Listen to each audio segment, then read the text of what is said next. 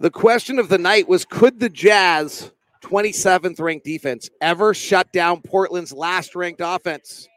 And the answer was yes, in the fourth quarter. And the Jazz are 2-0 in tournament play. We're talking about it next on POSTCAST.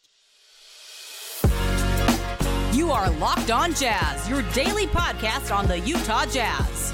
Part of the Locked On Podcast Network, your team every day. It's David Locke along with Ron Boone as the Utah Jazz defeat the Portland Trail Blazers by the final score of 115-99 tonight, outscoring the Blazers 20-13 in the fourth quarter, and they did it defensively in the fourth quarter as the Blazers in that fourth quarter tonight shot 4 of 23 and 1 of 11 from 3. So that really was the story of the night.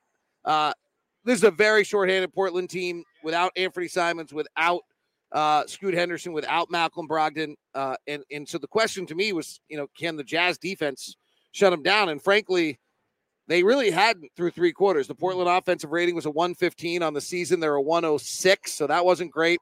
At the end of three quarters, they were shooting 51% and 42% from three. I said to you, like, that's a little disturbing.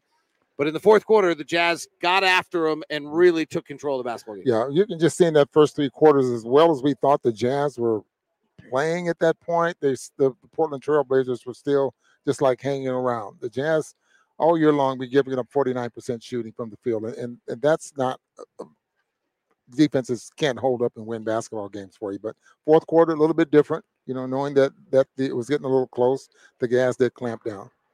The fact is, this team still goes a little bit as Jordan goes, right? Like, Jordan had a really nice night out in Memphis. And tonight, Jordan goes 13 of 19. He makes his first six shots. He scores 30 points. Like, the numbers on Jordan Clarkson and wins versus losses is really dramatic. They need that scoring from Jordan Clarkson. And tonight, they really need it because Lowry fought through a struggle to get to his 21 points tonight on 8 of 18 shooting. It's a tribute to Lowry that he still got there. But Jordan was the guy tonight. They didn't have an answer for him. He got a bunch of good looks. And the Jazz have to have that second scorer consistently on this roster. Well, you remember last season, you know, when Jordan got going and the flame was lit and he was starting to put a lot of points on the board, the pace, the tempo, it just, everything just picks up and rides with him. And when he can get into the paint, I love this paint shooting now. I mean, he's not forcing it to the rim or anything. He's getting to that paint about the dotted line, shooting a little runners, little floaters, and shooting a great percentage. Took 9 threes, took 10 twos tonight. Did not shoot any free throws. He had made 23 straight coming in at the free throw line, so too bad he did not get to the line. So he is averaging in the last three games 30 points a game. The only thing that's really different in those three games is Keyonte George has become the point guard. Yeah. What is there something to Keyonte playing point guard that has freed up Jordan Clarkson? We've heard so much about James Harden and Paul and Kawhi Leonard and George, those guys that play with the balls in their hand. Can they survive? And can they help each other out? I think Jordan and Tucker, that kind of mix doesn't work that well. And I think the fact that Jordan now playing with Keyonte, who doesn't necessarily have to play with the ball in his hands, and he's looking to set teammates up. Jordan gets the chance now to be a little more free. And I think that's what we're seeing, the type of ball that he wants to, type of game that he wants to play. The biggest number of the night is probably 0. And that is the amount of turnovers the Jazz had in the first quarter. Unbelievable. Of this game. They had 4 in the first half. They had 7 at the end of three quarters. These are very reasonable numbers, and they finished with 12. This is a team that literally was not passing from point A to point B and was not dribbling from point A to point B. And that's the key there, David, not dribbling. And that's what was leading those turnovers. They did not commit those tonight. Can you give all of that credit to Keyonte George, or is it just that he is he a set, as crazy as this is, at 20 years old, is he a settling force? I think you can give a ton of it to him. And you can also give a lot of it to Will, too, because the execution of the offense, when you're running an offense, sometimes 2 or 3 passes get you the type of shots that you want. And the ball's not stopping. But, you know, a few more ball games where we get a little clearer sample size or something like that, the way they're playing right now, we'll get a clearer picture. But the ball movement and 2 or 3 passes to get the same shots that you can get going one-on-one.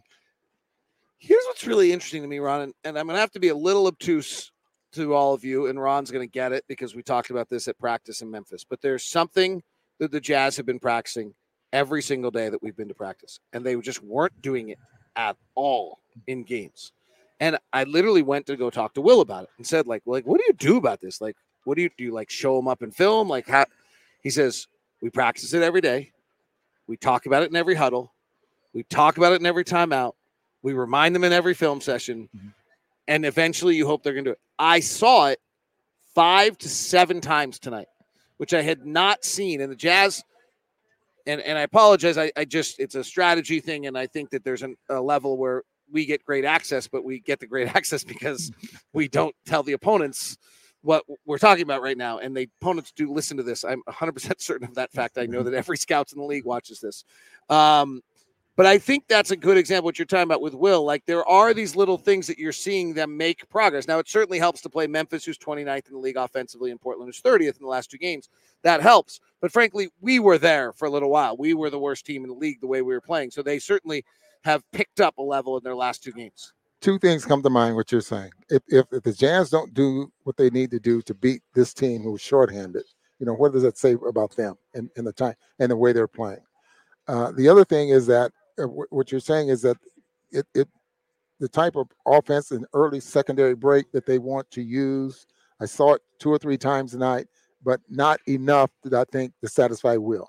Right. It's a method to what they was a system anyway, the way they want to run their secondary break. And they do it sometimes they don't. And what Will is looking for is to do it 80 to 90% of the time. One of the guys who I don't think will get a lot of accolades because there's 2 guys I thought were super impressive tonight that I don't think will get any accolades, and they won't be our stars of the game. So I'm going to signal them out here. One is, I actually think that Ochai Agbaji's role in this starting lineup is really important. Will Hardy said before the game, he has proven that he plays well with good players. Will Hardy, in the very first press conference of the entire season, talked about young players need to figure out where they fit in this ecosystem. Not how, like, not go shoot 23 times. Like, how do you fit in the ecosystem? Ochai Agbaji might be part of the reason there's no turnovers. Ochai Agbaji moves the basketball. He instinctually passes before he dribbles. He gets to the right spot. He runs the floor as he's supposed to. He's doing a lot of things on a 2-for-7 night, but with 8 rebounds that I think are very important to why this team offensively looks much more cohesive in that starting lineup.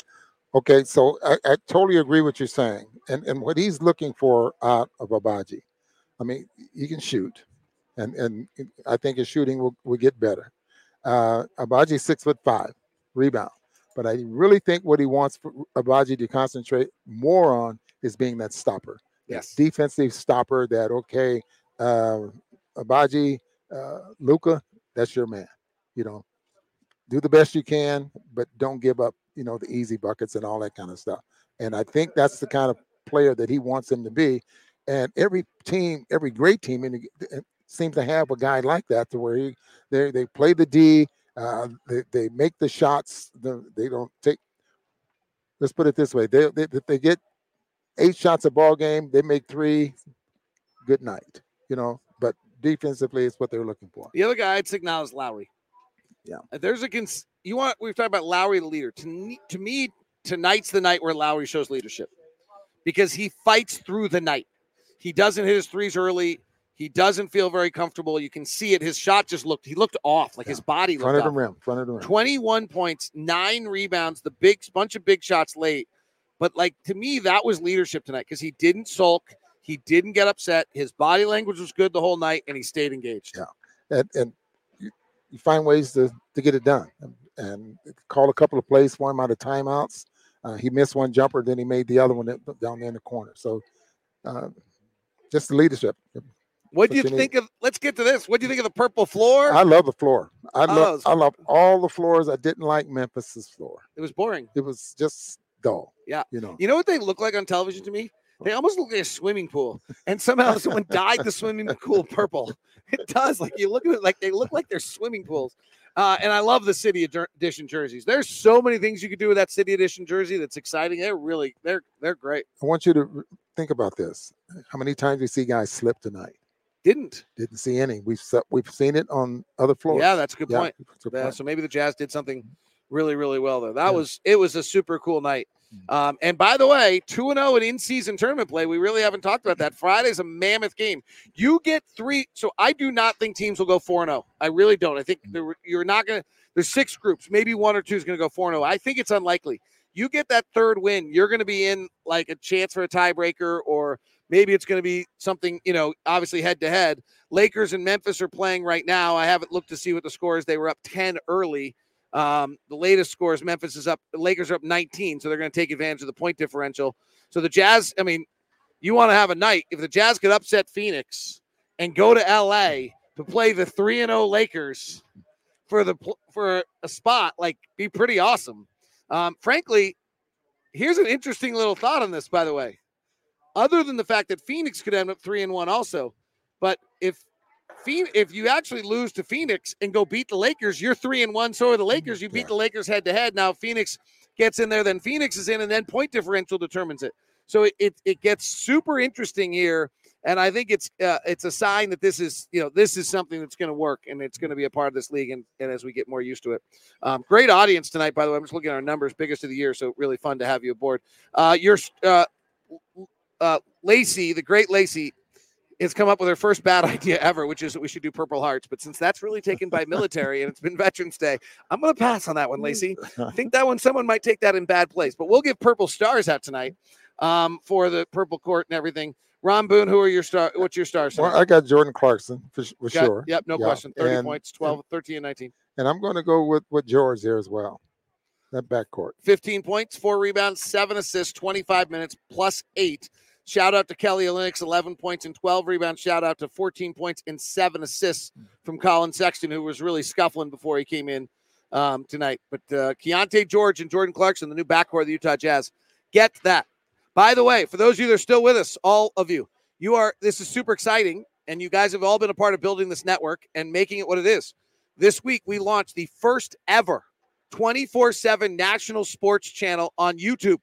It's a 24/7 sports channel stream on YouTube. It's called Locked On Sports Today. And when this show's over, that's what you're about to go get. So check that out. Please subscribe to Locked On Sports Today and check it out. It's the first ever 24/7 national sports channel stream on YouTube. And it's done by Locked On. It's pretty great. You get the biggest stories of the day, plus our national stories, and you get it. So make sure you subscribe to that and join it. Thank you very much for being a part of Locked On, the postcast tonight. I'll be back with you tomorrow for Locked On Jazz.